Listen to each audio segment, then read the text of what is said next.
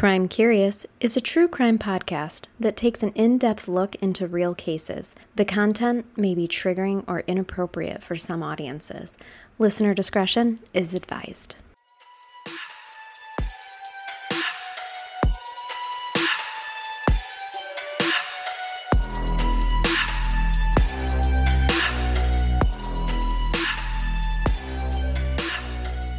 Welcome to Crime Curious. I'm Charnell. And I'm Amber.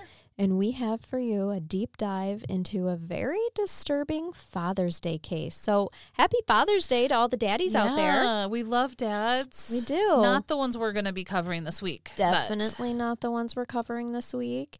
And if you have a dad, make sure that you wish them a happy Father's Day today. Yes. And if you're ever doubting your fatherly abilities, just tune in this week. You'll This- feel better. This will make you feel real good about It's a- yourself. It's a boost. Mhm. Yep. Definitely. And I don't know a lot about this yet, but I'm kind of just Oh, what you so told icky. me. I'm just, uh, I'm and you mentally know, preparing. You know me, when I read books, that means that we come out with long cases. So oh, yeah. Char- so- Charnell got her books out I week. did. I did. So nestle in. It's going to be a long one. And I hate to say it, but it's going to be a long twofer. Mm, I don't it's like a twofer. I don't like to do the two parters, but I mean we have to sometimes. So this will be a two parter. If you're a Patreon, you get a third episode this week. So check out Crime Curious patreon.com and you can uh, read all about that and figure out how to just we have different tier levels that get you any level gets you bonus episodes. So Mhm. it's going to be a good one this week. And yeah, let's just jump right into All this right. douchebaggery of a father. It's profound what happens in this case. If you're ha- haven't read in the description yet, this is the case of Joseph Fritzl. Even his name is dumb. It's horrible. Fritzl. It's Anyway, really stupid. it is. you have a dumb name. And if anybody out there is a Fritzl that's not related, your name's not dumb. But- it's not. It's his not. is. You're just dumb when you, and you guys look up. We'll post a picture, but right now, while you're listening, look up a photograph of this man because he was the inspiration for Jim Carrey's The Grinch he is the living Grinch. it's the eyebrows and the way his hair stands up, and he that look on his face, like that high arch. Holy he shit! He is the Grinch in human. he form. is. He's and he's got those deep green eyes. Yes. I mean, it is intense. It's it's uncanny. Look it up, you guys. His name's Joseph Fritzl. Right now, and you'll or check out our our social pages because we always post Yeah, those yeah. uh, post pictures on there too. So, oh, it's crazy. yeah, But the Grinch in like human flesh form for sure. Mhm. So creepy.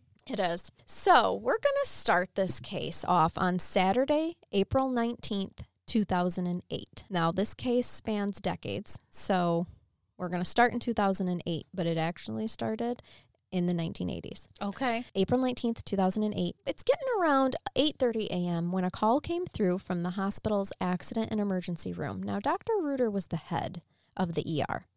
And paramedics had just brought in a critically ill young woman. The girl was unconscious. She was laid on a stretcher, and he was guessing that she was around 20 or so, but it was very evident that she was very, very close to death. Oh, she was horrifically ill, and she was told by the paramedics that her name was Kirsten. One of the paramedics actually happened to be Dr. Reuter's son. He knew right away, like the information that his father would want and need, but they Mhm. really didn't have a ton of information other than they picked her up from a home. Now, the street name, this, this is actually a case from Austria. So some of the names, I mean, I think we understand from the episode of the Dyatlov Pass episode that foreign languages and other names are difficult for They Charnell's are. tongue. Yeah. Uh, yeah. So we have a couple other names that are doozies. I, a little bit here, just mostly like their street name is Ybbstrasse, oh, fun. Y B B S S T R A S S E E. There's a Oh. lot of S's, B's, Y's. lots so of B's, lots of yeah. Ybbstrasse. Okay, so that's the name of Strasse. We'll just make we'll shorten it. The name of the road, but it's in central um, Amstenton is the town Okay. that, that this all takes place. Amstenton, and the call came in around eight in the morning from the girl's grandfather. He found her collapsed in front of his house. He said he almost tripped over her. He said that he was going out to buy bread rolls, and it was really quite a shock to him because he wasn't expecting a teenage girl unconscious on his doorstep. And Yeah, as one probably wouldn't. yeah, yeah. And it would come as a shock to anyone. But to this man, it was particularly a shock because he had never seen this girl, Kirsten, who is his granddaughter, before in his life. Oh wait, so it was his granddaughter, but he didn't know it was his granddaughter. Yep. And she's about. She's 19, the, but at this time, the doctors are saying she's about 20, and they're pretty close. So he quickly explains to the paramedics that Kirsten's mother grew up away from home in some kind of like cult. Okay. Okay. And that her grandfather didn't know any more than that, other than in the past, Kirsten's mother, so this man's daughter, His daughter. Has dropped off three other children before throughout the years for them to raise that had different various health conditions and needs. Oh wow. So he was thinking that's happening again. Like, oh, Yes. oh, here's another one. Here's another one that she's just dropped off and, and scurried away with. And there was a letter explaining that she was really, really ill and had been feverish for days and that she needed help. So So he took her to the hospital. he called 911 or you know the paramedics and the ambulance picked her up he gives her the ambulance paramedics that story and now the paramedics are giving it to the doctor Okay. like we don't know Wow. much she was found on a doorstep this morning she's she looks horrible Mhm. and is clearly very sick the doctor Reuter writer probably Rooter, Reuter. Reuter, Dr. Roder Reuter. Yeah. Dr. Dr. Roder. At about 10:30, he did what he always does with his patients' relatives, and he invited Kirsten's grandfather to talk to him privately in his office. So when he does that, he learns that the grandfather's name is Joseph Fritzl. And he had Joseph had just repeated to the doctor what he had told the paramedics that Kirsten was his granddaughter, but she'd grown up away from home with her mother, who he hadn't seen for more than 20 years, ever since she'd run away from home to live in a cult. The first and only time that he'd seen Kirsten had been that morning when he discovered the girl on his doorstep, passed out. Is it fair to raise an eyebrow at this? I mean, you can raise them both. Joseph Fritzl sure is. Okay, yeah, because he he's, can't help he's it. the he's, He's- the guy, right? He's, he's not the guy. grandpa. Okay, Oh, he is grandpa. he's okay. Yeah, he's grandpa. Okay. Mm-hmm. Suspicious. Well, Dr. Reuter thinks it's suspicious as well. But like I said, I don't know much about this other than it's really messed up. So I'm like, what is it? What is it? Yeah, is it? yeah. We're going to get to it. You got to sit tight, sister. Okay. Uh, he explained that he and his wife are currently raising three of their grandchildren that ended up on his doorstep with a note just like this one, begging for them to take care of their child of the child. All babies um, were left in the doors on his doorstep throughout the 90s. He and his wife Rosemary, with the agreement of the Council of Austria, uh, it's like the Child Protective Services, had taken um, the children to raise as their own. Um, so he's he's kind of telling the doctor all this and he's kind of taking it in. The daughter always left notes with each child and she did so with Kirsten as well. Okay. And on this one, the the note kind of gave an outline that Wednesday night Kirsten had fits and took cough syrup and aspirin. Thursday, her cough was getting worse. She's getting feverish. The aspirin's not helping. And this is now Saturday. So that kind of gave the doctor a bit of a timeline, but at the same token, not knowing her environment, not knowing what she might have ingested, what has she been into, what's happening, mm-hmm. there's not a whole lot they can do but just try to keep her hydrated and and watch for organ failure and do those kind of things, okay? Joseph Fritzl explains that his daughter Elizabeth has always been an unpredictable girl. She had disappeared in the mid 1980s when she was 18. It hadn't been the first time that she had run away from home. She'd done so before when she was 16, and even though he was super embarrassed about it, uh, she was picked up when she was 16 by police in Vienna. He's like, you know, I'm not, I'm not proud that this is what my daughter is, but Mhm. this is the information I've got. Where they're like, we see those eyebrows, sir, and Your eyebrows are questionable. question your story. He asked, you know, would Kirsten die? And the doctor frank, frankly said the chances of Kirsten's survival, frankly, the odds were very slim. But in order to increase the chances, what he really needs is to talk to the mother. Mm-hmm. to talk to her mom and get more info- real information because we've got nothing to go by besides I tripped over her this morning on my yeah. porch in a near death state, and here we are. So the doctor says, Mr. Fritzl, can I alert the media? Basically, can we put a media plea out for the mother to step forward without the authorities? Police don't need to be involved, but just this abandoned girl. Mm-hmm. Can we we air this on the radio? Can we do something? Because obviously she's not going to come. You can't. You know, it's been. yeah, you've had this you've happen had chances multiple for, times, right? For twenty four years, and she's not coming forward. So or you know not communicating with you other than these so notes with kids. yeah like can we explain through the media? Let me guess he was like no you cannot. No he was all for it. Oh really? Yeah okay. he was like yeah like, let's okay. put let's put this out. I need my daughter to come home so that we can get this figured out so this poor woman this poor girl doesn't die so at 5:30 the same day, April 19th, the radio broadcast was made asking for the mother to come forward. Joseph Fritz, Fritzl's wife Rosemary ended up coming on Tuesday. She was actually out of town when this happened.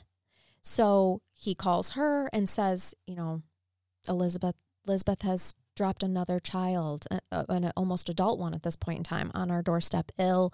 So she comes home. She goes and visits with Kirsten in the hospital Tuesday talked to the doctors briefly about like health insurance status. I mean, she was really worried that, you know, having grown up in a cult, the girl was essentially invisible to the government. Right. Like she didn't have and, any identification. Yeah, exactly. Mm-hmm. And to authorities. So she doesn't have a birth certificate, a passport. She wasn't insured. Who's going to pay for this? And the hospital is like, listen, we, we understand we're going to save her. We're going to try our best to save her. And then we will deal with those matters later. On April 26th, one week of being hospitalized and deteriorating each day. Kirsten's mother had responded to the public plea, public plea and came forward and was wanting to meet with the doctor and and with her father.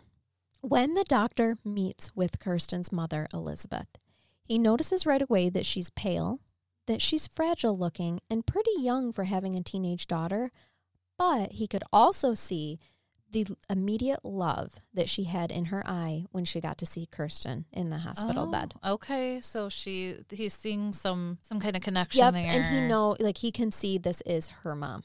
Oh, for sure. Okay. And the problem is though is that she really provided no help for her health status. Interesting. She had nothing no information to give him other than what was already in that timeline for when she started to get ill. And so the doctor thinks whatever she was involved with had been difficult for her because she barely spoke and, and barely had so even mom sound it seemed like mom was pretty damaged yes, too. Definitely. Uh, so many things. I have conclusions in my head already, but I'm just going to keep well, them to myself. The doctor felt bad because he's a mandated reporter, just like we have here in the mm-hmm. United States. Yep. And as difficult as this was for him, he had to have his staff have police on standby for Elizabeth Fritzl because it was very obvious that this girl had been neglected. Yeah. So he was he kind of was picking up like a, I see there's a connection here. Mm-hmm. I see the love, but but you abandoned her. Right. Almost dead on a doorstep. She got into that state out of what seems to be to him neglect. So I'm sorry, but I've got a call. I have to report this to the authorities. Right. I right. can't just stand by and. But he made sure to meet with her first and try to get information before eh, before he called the police. Well, after his meeting, unbeknownst to grandfather Joseph Fritz, Fritzl and unbeknownst to Elizabeth Fritzl, waiting in the next room was the authorities to arrest Elizabeth. Oh, wow. Mm-hmm. Okay. And that's where I'm going to leave you for a minute. What? Okay. It's okay. important, but that's right. where I'm leaving you. Okay. She's walking. We're putting that aside. She's walking out of the hospital room. The doctor knows something's not right. He's concerned. Okay. And Kirsten is still not doing well. Okay. Authorities are waiting. Authorities are waiting room. to arrest Elizabeth. Mm-hmm. Where I want to take you to is I'm going to need to give you the story here. And in, order, in do. order to do that, I got to give you the background on Joseph Fritzl. I mean, this is a Father's Day case. It is. So we got to talk about the daddy. Let's hear about daddy. All right. So this baby daddy was born in Amstetten, Austria on April 9th, 1935. Now to, to the Grinch. To to Mr. and Mrs. Grinch. Grinch. A hundred percent. It is determined. Oh. At that time, Austria was under the control of Nazi Germany. Oh. If you can oh, flip and oh, okay. imagine. Yeah. Dark times. Yes. Difficult and times. I encourage you all to read the book I'm No Monster The Horrifying True Story of Joseph Fritzl by Stephanie Marsh and Bojan Pancevski. Great, so good book. great, good. great book. Really gives you insight into how Joseph Fritzl was shaped and raised by his environment being under the control of Nazi Germany. All right. So that always helps, I think, to understand. You can't not take that into account mm-hmm. when when we talk about the type of man that Joseph was. It just would be a disservice to realizing How he The- got to be the way he is. yeah, and the Yeah. the political unrest at the time and everything that was happening, definitely. He was born just a few years before the beginning of the Second World War in a collapsing society to a loveless mother. And honestly, she mom gave birth to him just to spite oh, wow. Yeah, his parents did not get along well at all, and his dad would gradually fade from his life. So when you actually said he was born to the Grinches, you weren't far off. All right. Um, because literally they had uh, like a miscarriage, and you know, back in that time before we knew any better, the man was blaming the woman. She was a poor, she was a lame wife because she couldn't. You know, because she had Oh, a yeah, miscarriage. So he she basically got pregnant again just to prove that she could and then was like there bitch look at that Oh. it's not me that's the oh, problem Wow. Yeah. And I'm gonna have this baby. I'll show you. Oh, Mhm. that's that's kind of sad It is. circumstances. It is and he um he would slap her at first like her abuse escalates like how we see in so many cases where it's just at first just a couple of slaps and then it's fists and then it's booted feet um once he was kicked in the face and bled all over the floor uh when he was disobedient whether it was like on purpose or just being a child, he would be forced to sleep outside in the garden. Sometimes he was even tied to his bed. I mean, it just so lots of abuse that just got worse. Yes, and there's this one punishment that the author of the the authors talk about in the I'm No Monster book, and it's a, a punishment that's called hmm, Schnittelkling. No, Oh, what do what it?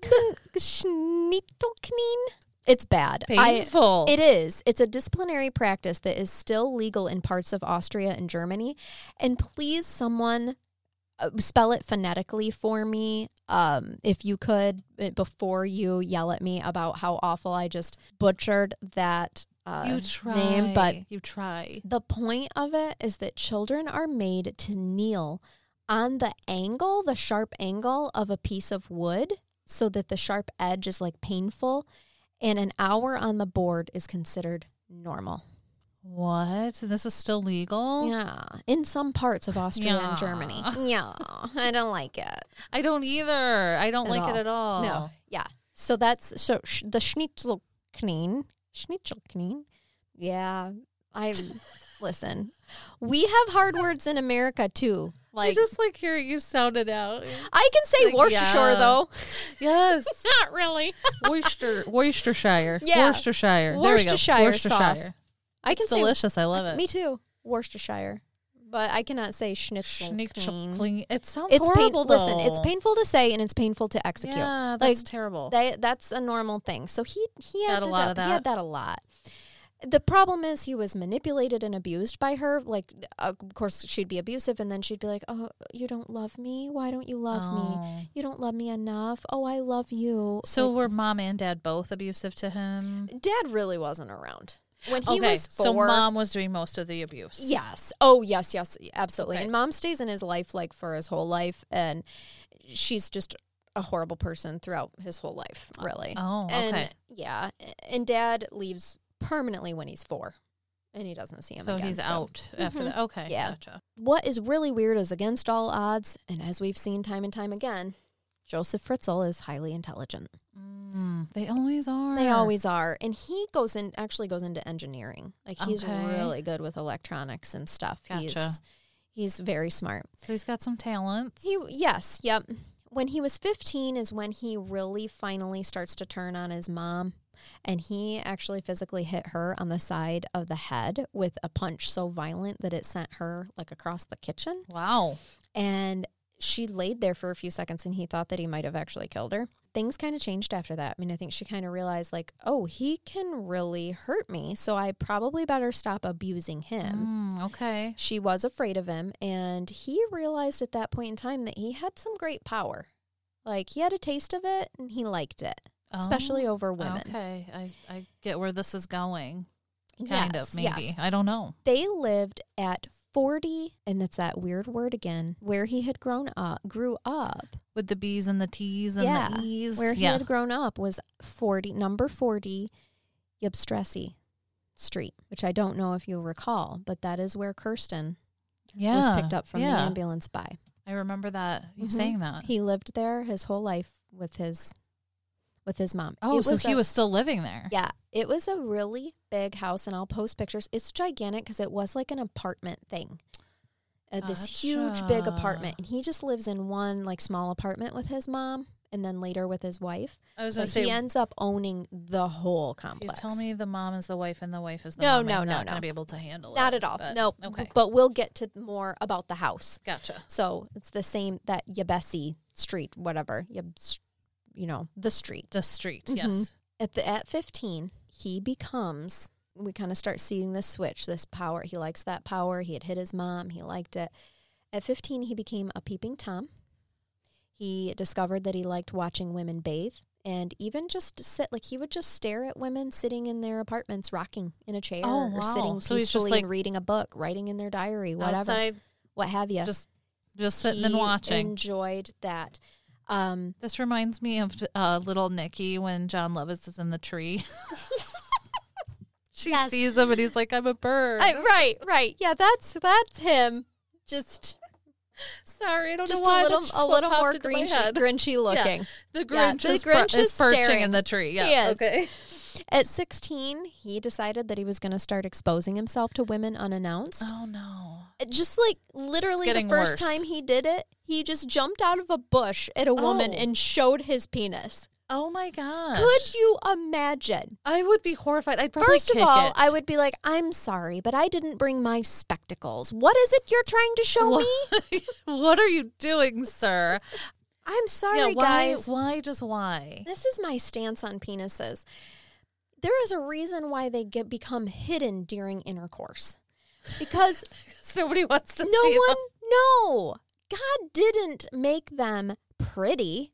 Like the female body is so much prettier than the male body I have to agree with you on that. And It really is. you know, I, I love my husband and, and all. It's just you just don't want flashing episodes. yeah, that area. It's yeah. not like you're like, oh, that is so pretty. Now, did he have No. some sexual issues too? Because it seems like we're it. getting like. Oh, we're getting to it. This is the be- this is me telling you how we escalate to his sexual issues. Okay. This was his first he- sexual experiences. was where- he sexually abused at all? No, Oh, okay. So the, they're just coming out. this is just him. Like I discovered that I like watching women Okay. when they don't know it. gotcha. It turns me on. And I and and he had no other. He was very socially awkward, so he had no girlfriend. He had no other way to learn about, you know, excitement and boners and yeah. getting off and things like that. This How old was, was how he when he started flashing? 16.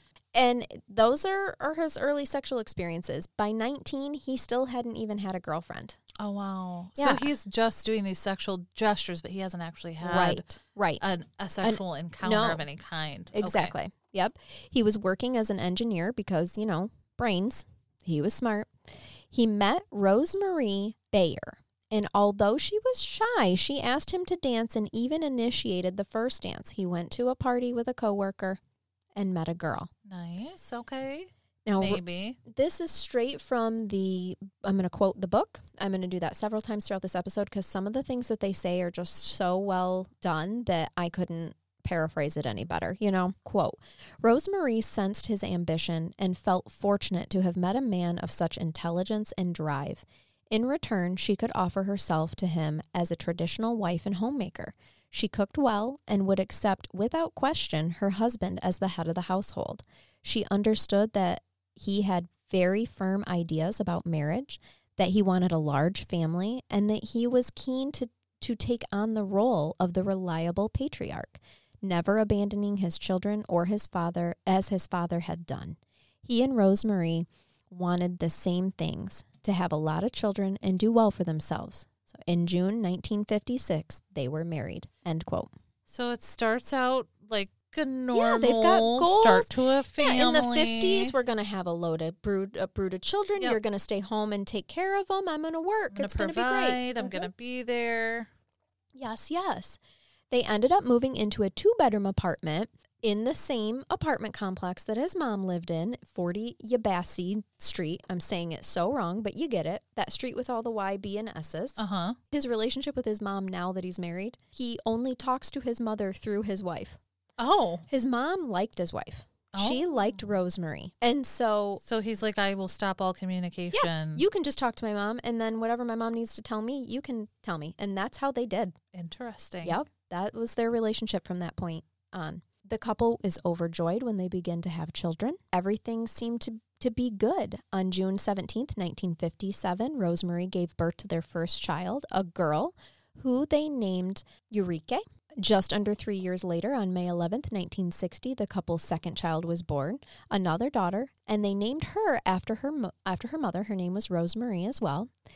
That second pregnancy was complicated, but Rosemary was adamant that she would have more children, so she ignored the doctor's advice and her husband's mis- and her husband's misgivings. And on September 7th, 1963, the couple's first son, Harold Gunther, was born. He's doing really well as an engineer for himself, making plenty of money. The company is growing, and he was told that he needed to oversee a new project in Ghana, Africa. Mm, okay. So he had to leave for 18 months. During that 18 months, he was totally cut off from his family. He did not come and visit his family once. He did not phone his wife, no letters, nothing. Oh wow. So was he not able to, or what? He could have come home for at various points and chose not to because after being married with three kids for the last 7 years, he had what he thought of as quote normal extramarital affairs for a man who was away from his wife for an extended period of time. Oh, Wouldn't End you quote. know it? Gag me. Normal. I like that. Normal Mhm. extramarital. No normal big deal. extramarital. I'm a man and I have to have Sir, my. I must unload my sack. And she's not here, so it's got to be with some other woman who is. Damn I it. I must unload my sack. Oh but my goodness. I mean, that is essentially what he's saying. Oh, he totally justifying. Can- like yeah. I have to do this. It's a You ju- normal don't thing understand. for a man to be away from his wife for so long. Right. It, Wow. for a kid who didn't get laid till he was 20, I mean, So no wonder on. he didn't come home. He was living his best oh, life. Oh, life. he was. There were all kind prostitutes. Actually, he boasts about how he never had to pay. Like he just he did his stocky, flashy thing over in Ghana. Ghana is different. There were women. so they liked it. where he was able to barter for oh, things. Okay. He didn't ever have to pay. So that's why he said he didn't have to pay because he could offer other things Yes. like goods. Goods. He Mhm. offered his goods. He'd- The That poor girl got the short end of the stick on that one. If Ma'am, reach, look into my sack. I have things to offer you. yeah, it was n- it was not good for them. I am sure. They So- were, they were staring into the face of the Grinch. How Right. could it Right. With as big as his eyebrows are, you would think his penis would be larger, but it turns out like that looking at you like no. anyway yeah let's So, move on from that as visual. one can imagine, cracks started to happen in the marriage when he returned. Okay. one would think so yeah Well, Rosemary was, you know, a bit lonely for 18 months raising the children, little overburdened. She wasn't out flaunting herself that's at all. two years just not seeing your husband it would just be so odd to have raising these three kids Mhm. and they're young. And so the kids are now eight, five, and two, and honestly had kind of forgotten him. And when he got home, they were really suspicious "Who's of him. Yes, and even afraid. Because Sure. like now there's this burly man just coming in telling us what to do and we don't remember him really. He's essentially a stranger coming back you know Yeah. And he had become used to living the bachelor life, you know, and being waited on by servants because he was treated very well over in Ghana while he was overseeing that project. oh i see The the authors speculate that it's possible that he felt having improved his family's financial circumstances that he was kind of like entitled to being, you know, to coming in and being the disciplinary uh, disciplinarian and you will respect me and you will basically like you will bow down to me in my I- will okay. because I'm the I man of the house and yes and I'm I'm really someone Yeah. because I bartered beads for a blowjob you know like that that I'm makes a man special. feel big Sure. the other thing is though, and he started to now resort to his one of his mother's favorite disciplinary tools and made the kids do that punishment of sitting The on the board. schwinken. Yeah, the whatever. Schnitzel, yeah, yeah, it's a hard one. Oh, gonna I say it different like every time. punishment. It's so. Yeah, and and he felt shut out by his wife because of course she's like, I kind of don't don't, know you either, now. sir. Mhm. Yeah, Yeah. and and I'm sorry, but you smell different, Yeah, sh- you know? probably. like gonorrhea. Yeah, probably. But so he felt shut out by his wife because she seemed really preoccupied with raising the children. what? Yes. No way. And he knocks her up again. So she's pregnant again. And he hated fat women. Oh, don't give me that. Oh, don't give no. me. He's one of those He's too. one of those. I Mhm. got you He's pregnant and now you're fat. Yes, exactly. Mhm. Mm. And pregnancy made Rosie, as he called her, fatter. The old feelings of loneliness and self pity returned with a vengeance. A vengeance, and one of his favorite lines is, "quote If you don't do what I say, it will only get worse." And that's what he would threaten his wife and his kids with. So this like hostile household is where the couple's fourth child was born on April 8th, 1966, and they called her Elizabeth. So- Okay. Ooh, ringing some Dun, dun, bells. dun. Yes. Now, things at work are still going well. He's discovered a love for bicycling. And at this time, Rosie thinks that he's having an affair. And although she's absolutely right to suspect him, he wasn't having like a consensual affair. What he was doing was going back to his teenage old habits. Oh, so he is so his peeping. affair is he's peeping He's and peeping on creeping. women. Yeah, he's not having an affair where the other person knows she's involved with an affair.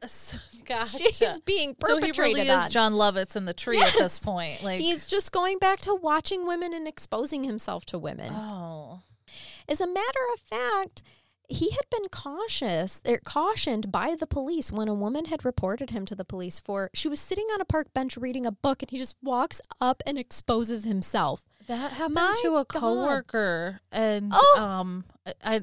I'll so don't the read name books. after. Don't read books on benches. is what you're telling she me. Tr- she like barricaded him and called the. He picked the wrong person. barricaded him, like hun- hunted him down after he exposed himself. Yeah. Like, oh, I'm sorry. You're going to subject me to that tiny thing, and now you think Nah. you're going to get away with it? Yeah, I, apparently he was like fully aroused, Oh. and it was like a cla- like a trench coat, like Yes. classic thing. Wow. She's like, no, no. not today, sir. I just can't. You and your boner are going down. and at what point, like the guy, guys write us or something. The, I don't ever look at my body and be like, I think other people need to I'm see this. flash this for a thrill. This dude just innocently reading a book on a bench needs to see when I my flash genitals. myself in the mirror for know, out like, of the shower, God I'm like, Ugh. Damn it, Charnell! I didn't want to see that. I, I don't. I would never have that. Like, oh, Oh, I'll right. get him with this. You know, like I just This is so beautiful. I must share it with the world.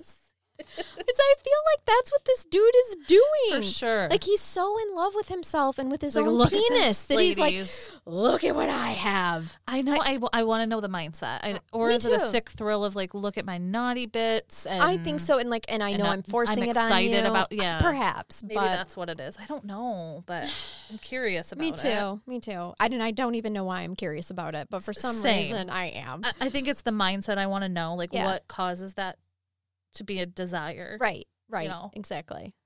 A few months later, he again again came to the attention of the police, but this time it was for attempted rape of a young woman. Oh, it just keeps getting worse. Again, he was cautioned. So just like when he was caught exposing himself and reported by the by the woman to the police, he was cautioned. Oh. Now it's an so attempted just rape. like, be careful. Like, um, we're on to you, sir. slap, slap no on the wristy wrist. But Yep. mm, No. Yep. So he was.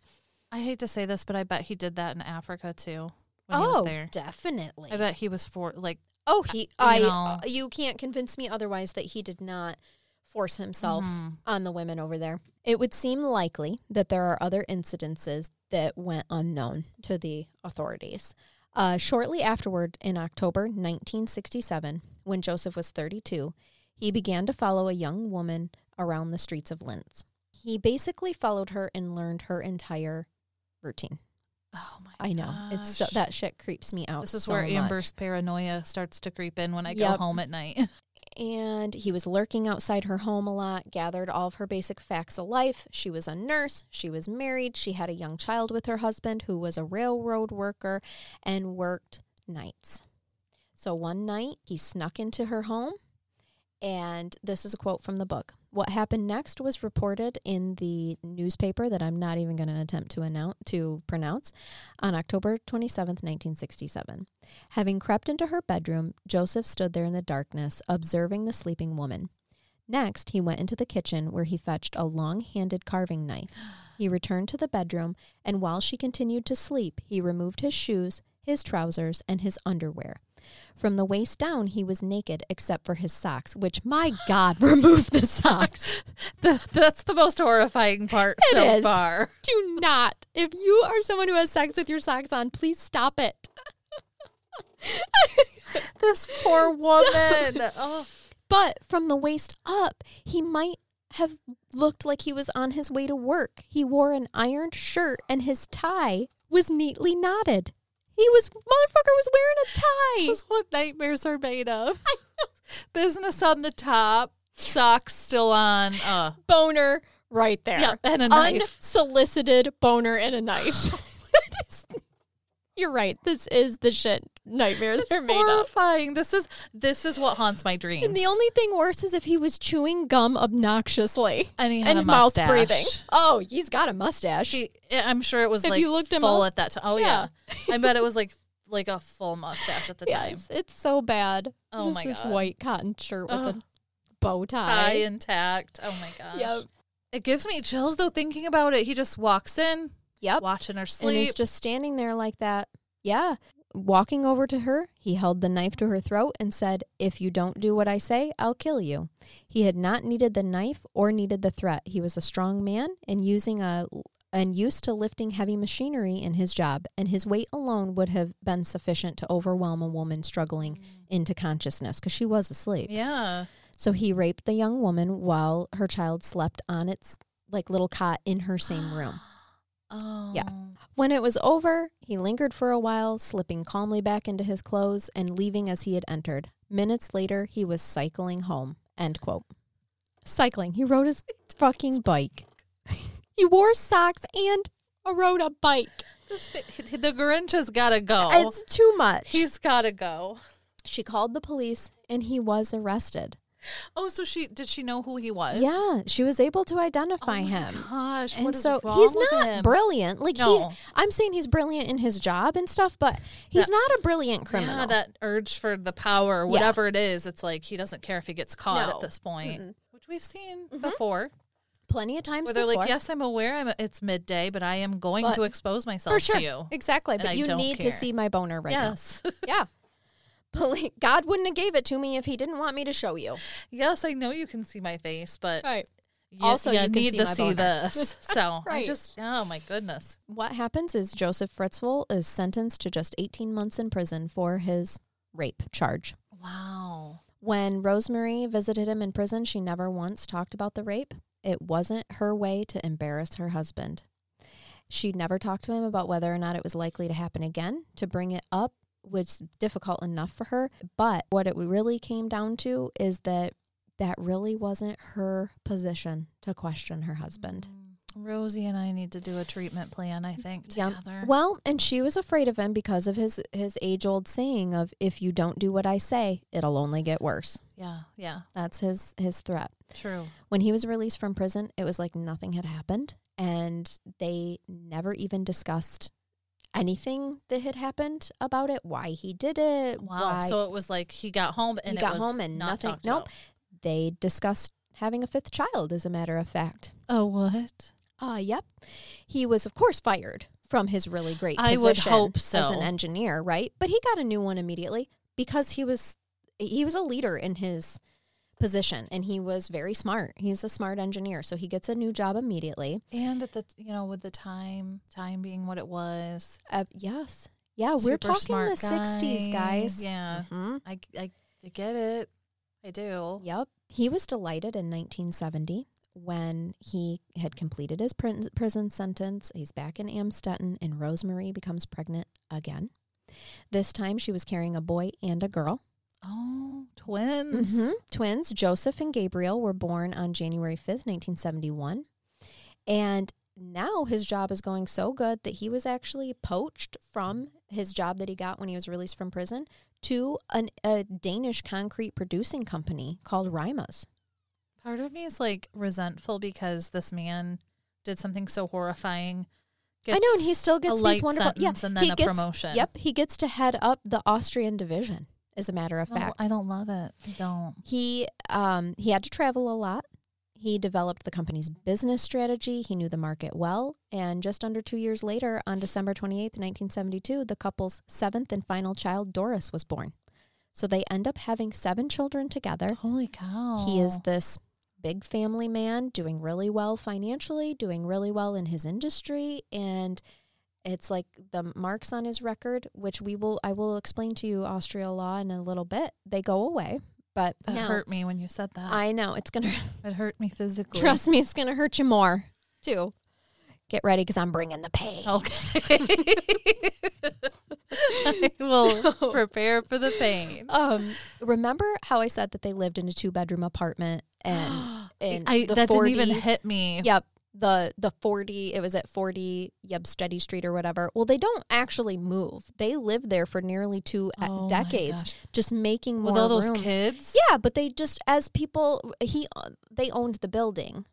The, his family did. Oh, okay. You know, so as people moved out, they would just like knock down walls and make apartments Oh, more rooms Gotcha. for the kids. And so when they as the other tenants pass away or moved, that's what what happens and he's doing well financially. So he actually buys a bed and a breakfast out of town that his wife was in charge of the kitchen and such and he had his many kids work for as free labor. And he it does really well. He ended up turning a profit. So when the apartment, you know, number apartment complex at 40 Yipsteady Street Mhm. finally became tenant, tenant free, he had enough clout with the bank to do some major improvements in the home or you know to the home. So he owns this bed and breakfast that's doing really well and the bank's like, "Yeah, you're doing great in your industry. You've got this bed and breakfast that's doing good. There's no more tenants in this apartment complex. It's all yours. Mhm. You want to improve it? Sure, we'll give you some money. You can start doing that. So on November 6th, 1978, the planners allowed him to make the three major changes that he had requested in his like permit. To construct a roof terrace, to build a colossal extension to the back of the house that would function as an apartment block containing near 9 identical apartments to be lent out to other tenants and to add a cellar to number 40 and the work began almost immediately. So let, so what we have is this big apartment complex okay? And he wants to do some uh, updates to the apartments but then he adds this this more units on to the side of it okay Okay.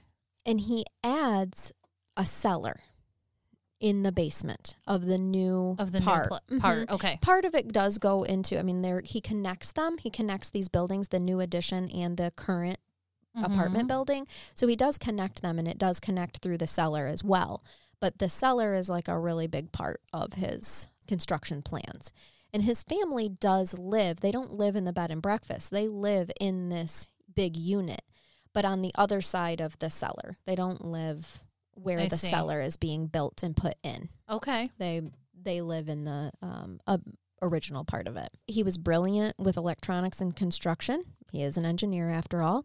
And from the outside, this building looked like two separate buildings, but he had actually designed it so that you could get through both of them from the inside. He'd built corridors.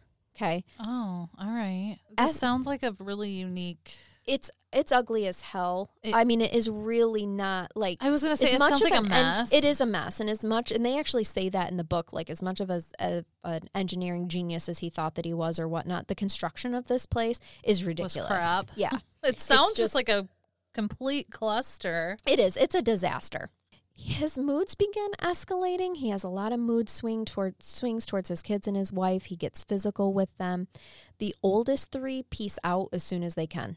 They are like, "See We're ya." done. hmm So We're now, done with this crappy house. yes, yeah, this maze. Yeah, I mean, this- it's like essentially like a maze. It does. It sounds so confusing. So now Elizabeth is the oldest of the seven kids left in the house. She only ever has two friendships that were designed like beyond the classroom classroom and they were Christina and Jutta. They were twin sisters. They lived not far from Elizabeth and the three girls got into the habit of walking to and from school together. So they also kind of had similarities in like their their socioeconomic status and having a, a really authoritarian father Mm-hmm. because most of Elizabeth's friends had never been to her, been in her home um, on Yabstressy Street, the facts of her life inside the house were unknown to her friends or anyone else. Basically, the community, I mean, if you look at him from the outside, he has this big, gigantic, glorious house.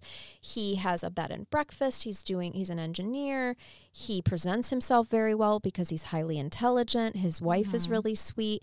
To the outside world, he looks like a wonderful human Yeah, they being. prob- probably the community was like, "Wow, this family is great. Yeah, He's he's yeah. a wonderful man." Yep. Now, when Elizabeth was 13, sh- her room was separated by two doors from the marital bedroom. And so there's like a corridor and a staircase. That's all that separated her room from the her parents' room. Their little part of the apartment comprised of five rooms: an office, bathroom, living room, a small kitchen, family room. Thing. The rest of the the house was in, in units were rented out for money. Okay, mm. gotcha. So he's probably doing fairly well financially. Yes, he is, but he also is just never happy. So he spends a lot of money on constant reconstruction. And he actually ends up building himself in this house, his own little apartment, Oh, and then starts like living in it. interesting. Yes, yes. It's just another way where he kind of isolates himself from the family and from his wife who's unhappy with him and and all of that. But he ends up making himself his own little office and living room and bathroom and and spending a lot of time there. Wow. hmm He unfortunately he actually starts taking Elizabeth to his little apartment as well, and he starts grooming her. Oh no. And he starts uh, touching her. This is when he was 45 and she had just turned, she was 14. oh no. Fritzl sees this as like a coy seduction phase that he thinks that he's going to introduce his daughter into the world of sex by a real man. Oh. Okay. Okay. He'd hide pornographic magazines under her pillow. He was touching her and and masturbating in front of her. Oh my Um, god. When they were alone in a car, it would happen. When they were alone in one of the rooms, like at their bed and breakfast, it would happen. While the mom was busy in the kitchen, it would happen again. Like it is just if any if there was ever a slight bit of chance, he would masturbate in front of her and tell her afterward that the police were idiots and that nobody would take her word against his anyway. Oh my gosh. Yep. First of all, how horrifying Mhm. as a teenage girl to to have to go through that. Secondly, the psychological part. Right. Nobody's going to believe you. Well, and Ugh. it gets worse because then he'd say, um, "I'll kill you if you tell anybody." Wow. Yeah, so like you're, you know, you're going to bear the consequences about this. And so he at this point in time wasn't raping her, but he was masturbating in front of her frequently and touching her. He became obsessed with her. He would steal her letters that she got from different friends and would read them, keep them, follow her, read her diary, steal Oh her letters that she tried to send back to her friends, and she had no idea uh, that any of this was happening. so he's essentially started stalking his own daughter. he did. of. Yep. And and he would just watch her when she he was peeping tomming on Oh her as well. gosh. hmm The abuse of his daughter was compulsive because he would never seem to get it right. As with the house, that he would spend his entire time endlessly endlessly fixing and remodeling, trying to give it the elusive feeling of home, by boring holes in its walls and partly installing a new sink or ripping down the wallpaper. It's like he could never quite get anything right. Yeah. He was the, his houses were in a constant state of construction. I was going to say it, that. It sounds like they were constantly mm-hmm. like just always things over and up. over again. Mm-hmm. No matter what he did or how far he went, it never felt right. The escalation of his sexual attacks on his daughter was a symptom of his perpetual disappointment. When Elizabeth turned 15 in April 1981, she graduated from Polytechnic School, which was normal there, and she spent the summer working at the bed and breakfast. Mm-hmm for free. Then she got to spend two months away at an apprentice school and she got to live there and work there for two months. Now there were strict rules at this school that males and females and like couldn't be together and they couldn't flirt and to many kids, they felt like it was a prison, but she loved it because there was a lock on her door and she was away from her father. Yeah. No one was. She didn't have to have her masturbating father Correct. around. Exactly. Yep. She. Oh, I bet she was so it was, happy. Yeah. She was safe. Yep. Yeah. Though that's it was it was safer for her than being home. During that summer, Joseph was arrested for suspected arson of the bread and breakfast Brett he bed. set his own mm-hmm. B and B on he fire. Did. Bed and breakfast, which he had been accused of. This is actually his second time. Earlier in his life, he was accused of setting a fire to the apartment complex too for the insurance money. Oh, interesting. Yep. So it didn't pan out for him because it turns out that the bed and breakfast was underinsured. So he did get the insurance money. They didn't prove that he did it, but he royally messed up. Later in life, he admits to it, but he'd royally messed up because it cost him money. oh, so it's it like here's your money, but it's because he didn't enough. get like all the extra stuff that he was doing to the place wasn't insured. He didn't. He didn't account for the extra square footage to his insurance oh, company. Wow. So yeah. Joke is on you, sir. Right. Now, she had met and befriended a girl named Bridget Wan Bridget was a bit of a troubled girl, and, and according to those who knew her, she had some problems. They became really good friends. Eventually, she even like gets up the courage and she starts having a boyfriend named uh, Andreas. So she's talking to him, they're writing, mm-hmm. things are kind of going really well. Elizabeth decides to tell Bridget about her father's abuse and the two created a plan to run away together during Christmas break. And Elizabeth and Bridget decide on the uh, on January 28th that they're going to jump on the afternoon train to Vienna. They did. They were sleeping on park benches, and a, a friend like offered a friend of a friend offered to have them stay at his apartment, so they did that for a night. It became apparent that Elizabeth was not, she's 16 at this time, was not coming home. So, five days later, Joseph calls the police it wasn't shortly after that they contacted the police that the girls were located in Vienna. It was apparently Vienna is known as a very risque area and is known for prostitution. Oh. So the oh. police officers were really snarky to them because they thought they had run away for prostitution. Oh, wow. When, so they just assumed that that's what the girls were going to do? Yes. And actually, Bridget got snarky back and was like, if I wanted to fuck, I wouldn't need to go all the way to Vienna. Oh. Wow. And I was like, yeah, girl. you tell him. Yeah. Right. And honestly, Elizabeth was trying to get away from her father who was sexually that's, abusing that's her. That's what makes me so sad about the, the assumption is yep. like this poor child's being sexually abused. Because they're teenage girls, so they must be running away to is what they think in their mind, you know. Joseph never allowed her and Bridget to see each other again. I wondered what the consequence was going to be. Interestingly enough, though, he stops touching her at this point because Elizabeth running away kind of shows him that she isn't afraid to defy him. So that could include telling. Mm-hmm. So he stops with his with his touching of her. By the summer of 1983, the cellar under the apartment is finished and he gets the final walkthrough inspection cleared through the council that does those things and he decides that he wants to add two extra rooms even though it already has 7. So he applied for another permit, but he never had the final inspection done Instead, he finished the two rooms in secrecy that he never ever documented as part of the house plans and never told anybody about. Oh.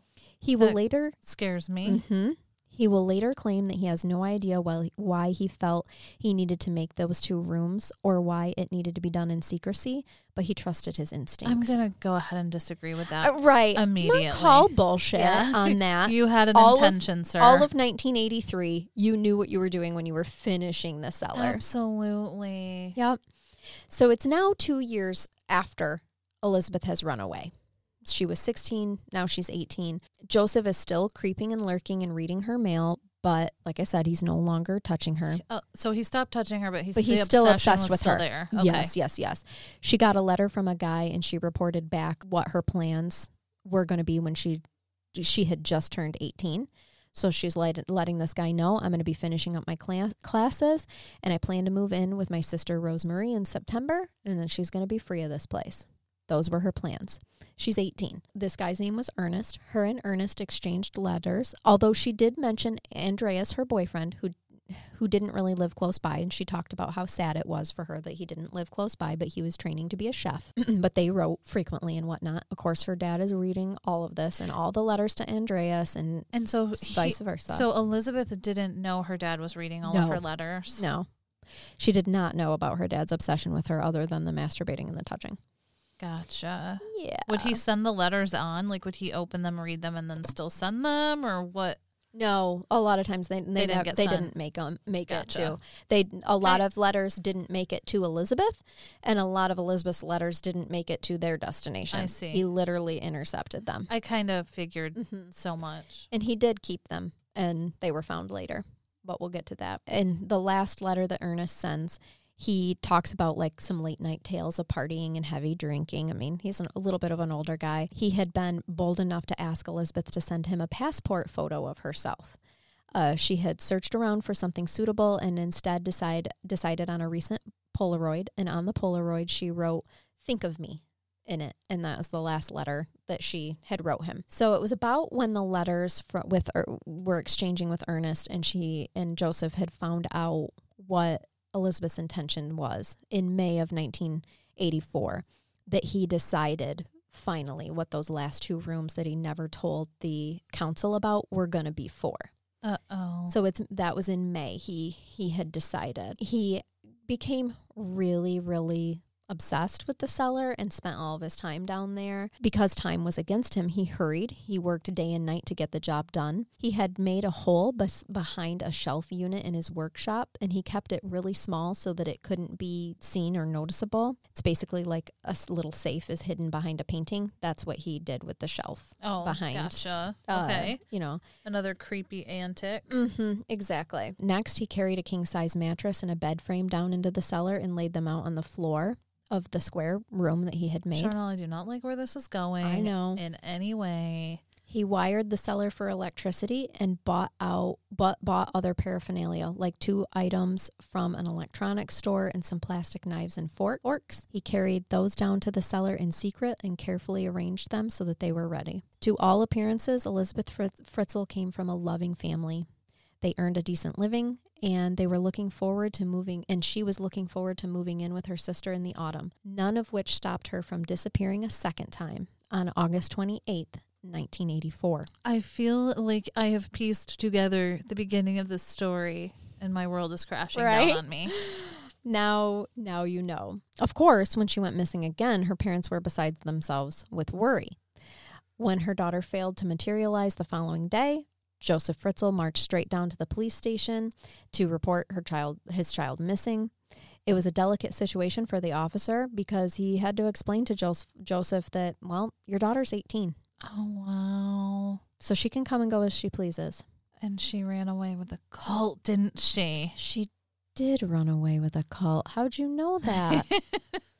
yeah. No. Oh, my So the My officer, stomach is turning. the os- officer takes out his notepad and asked questions like, "Has Elizabeth seen trouble recently?"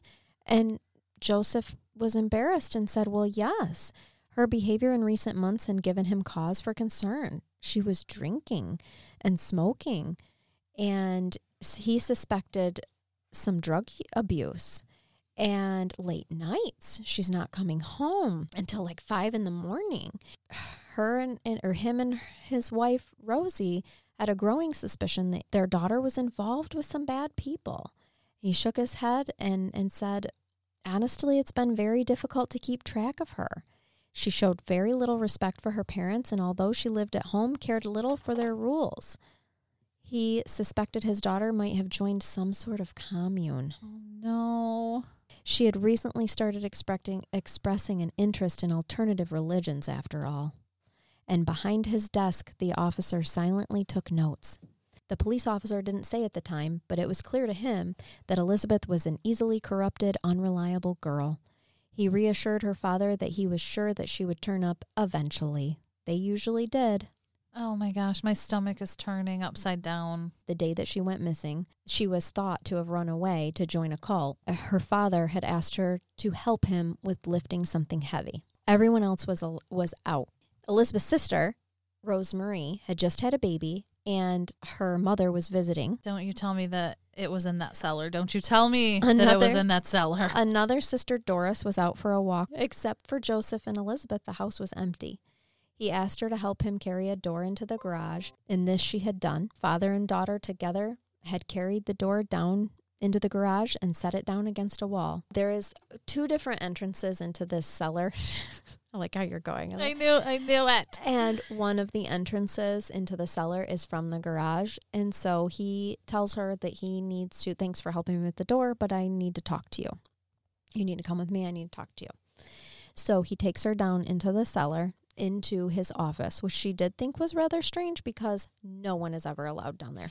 Right. You are not allowed in Joseph Fritzl's cellar ever. The whole time he was building it, all those years he was working on it. Construction on it started in 1978. It is now 1984. He's been working on it that many years. Oh wow. Mm-hmm. And you and that whole time, no one was allowed there. So she's like, um, okay. It also had required a lot of locks and keys. He kept all the doors locked. There's many rooms down there, and he kept them all locked. He takes her down there. He tells her to wait for a second. He's like, hold on, I'll be right back. And so she's sitting in his office and she notices on a bookshelf that there's a pistol. And she's like, now what the heck is this pistol all about? And she's sitting kind of nervously. And all of a sudden, out of nowhere, he comes up behind her. Because remember how I said there's two entrances one from the garage, another one is mm-hmm. from the garden. So he left, left the cellar, and then oh, came, oh, and back, came back through another entrance to come behind her Ew. because he had a cloth full of chloroform that he put over her face. No. And held it there for many seconds until she passed out. She hadn't seen it coming. She hadn't noticed him there, and suddenly he was there clapped his right hand over her mouth and nose, and she recalled that it smelled like glue and alcohol. It was chloroform. Why is he the way that he is? Right. And they figured that he probably bought that from the pet shop because vets still use chloroform to render animals unconscious before operation. Oh, wow. Yep. Um, she was tiny. She weighed barely more than 80 pounds, but she had struggled. She had ki- kicked him and failed about with her arms, but he was strong and well over twice her weight and she um, had started buckling in the chair, and he had held the cloth to her face for a few seconds, just long enough for her to pass out. When she woke, she didn't know where she was or what had happened to her. She felt disoriented from the anesthetic and was seeing double. And How she had terrifying. I know. She had never seen the cellar before. So at first she didn't understand that the place that she was in was the cellar at all. Okay, right. like it's she's a new place like, to her. Yeah, I'm. I was in this office. Now I'm in. The, all she knew is that it was dark, and there was the smell of mildew. Her her hands were tied behind her back with a chain. She could feel with her fingertips that had been the chain had been wrapped around her upper arms and her wrists in two figure eights, and then secured with a padlock. Padlock. Much worse was the fact that the cellar had obviously been prepared for her arrival. It must have been very frightening to realize that it had been done up, especially for pre-planned. her. Yeah, yep. he just on a whim decided what the cellar was going to be for. Uh, okay. Uh, yeah, right. Yeah. And then, yeah, exactly. She had woken slumped, not on the floor, but on a bed, and it was a proper bed, not just a mattress, a king size mattress on a bed frame, made up with pillows and other bed linens. Behind the foot of the bed was an iron post that had screwed into the concrete floor and attached attached to it was one end of the chain that he had used to bind her arms behind her back. He had put it into the concrete. Wow. That's how so pre-planned yeah. that was. The next thing she knew, he was beside her tightening the sh- chains. He didn't say anything. He told other than he told her that it was all her fault and that he never wanted to resort to this. But he said an old Austrian proverb of that translates to the pitcher that goes to the well too often gets broken. So basically, like, I have to do this because, oh. and what it is, is he has to do this because he knows of her plans to leave. Right. What he told the police about her smoking and doing drugs and all that, none of that is true. The late nights, the not respecting her parent, none of that was true at all. It was simply that she was going to move out and live with her sister. Mm-hmm. And, he, was didn't her obsessed with her. Yeah. Mhm. Ugh, yuck. And that is where I'm going to leave you for the end of episode one. No. Yes. Oh She my is- gosh. Woke up and realized that she is somewhere. She doesn't recognize it immediately as the cellar, but that's that's where I have to leave you for this. if you're a Patreon, you get the next episode immediately. yes. So- yes. You could you could always look into that crimecuriouspatreon.com and get the next one right away. Okay. And then we'll pick up with the rest of Joseph Fritzl's story on Thursday and what happens. And it's an unbelievable. Don't you guys Google it and figure it out ahead of time because it's an unbelievable story. I can't even believe. And I go into big heard so detail in the next one too. So don't like do a quick Google search because you won't get the research you're going to get here. That's for Oh, I believe that wholeheartedly. Yes. So ta ta for now. TTFN, as they say. Wow. Talk about a cliffhanger. I know. here. I know. This is the biggest one yet, I think. But, I'm at the edge of my seat, literally. but otherwise, you'll have to wait till Thursday. I and that's okay too. might need to pay. Like I need it right now. Yeah, I think you're going to need to. I'm going to make you wait longer, actually. All right. Well, we'll talk to you guys on Thursday. Bye-bye. Bye.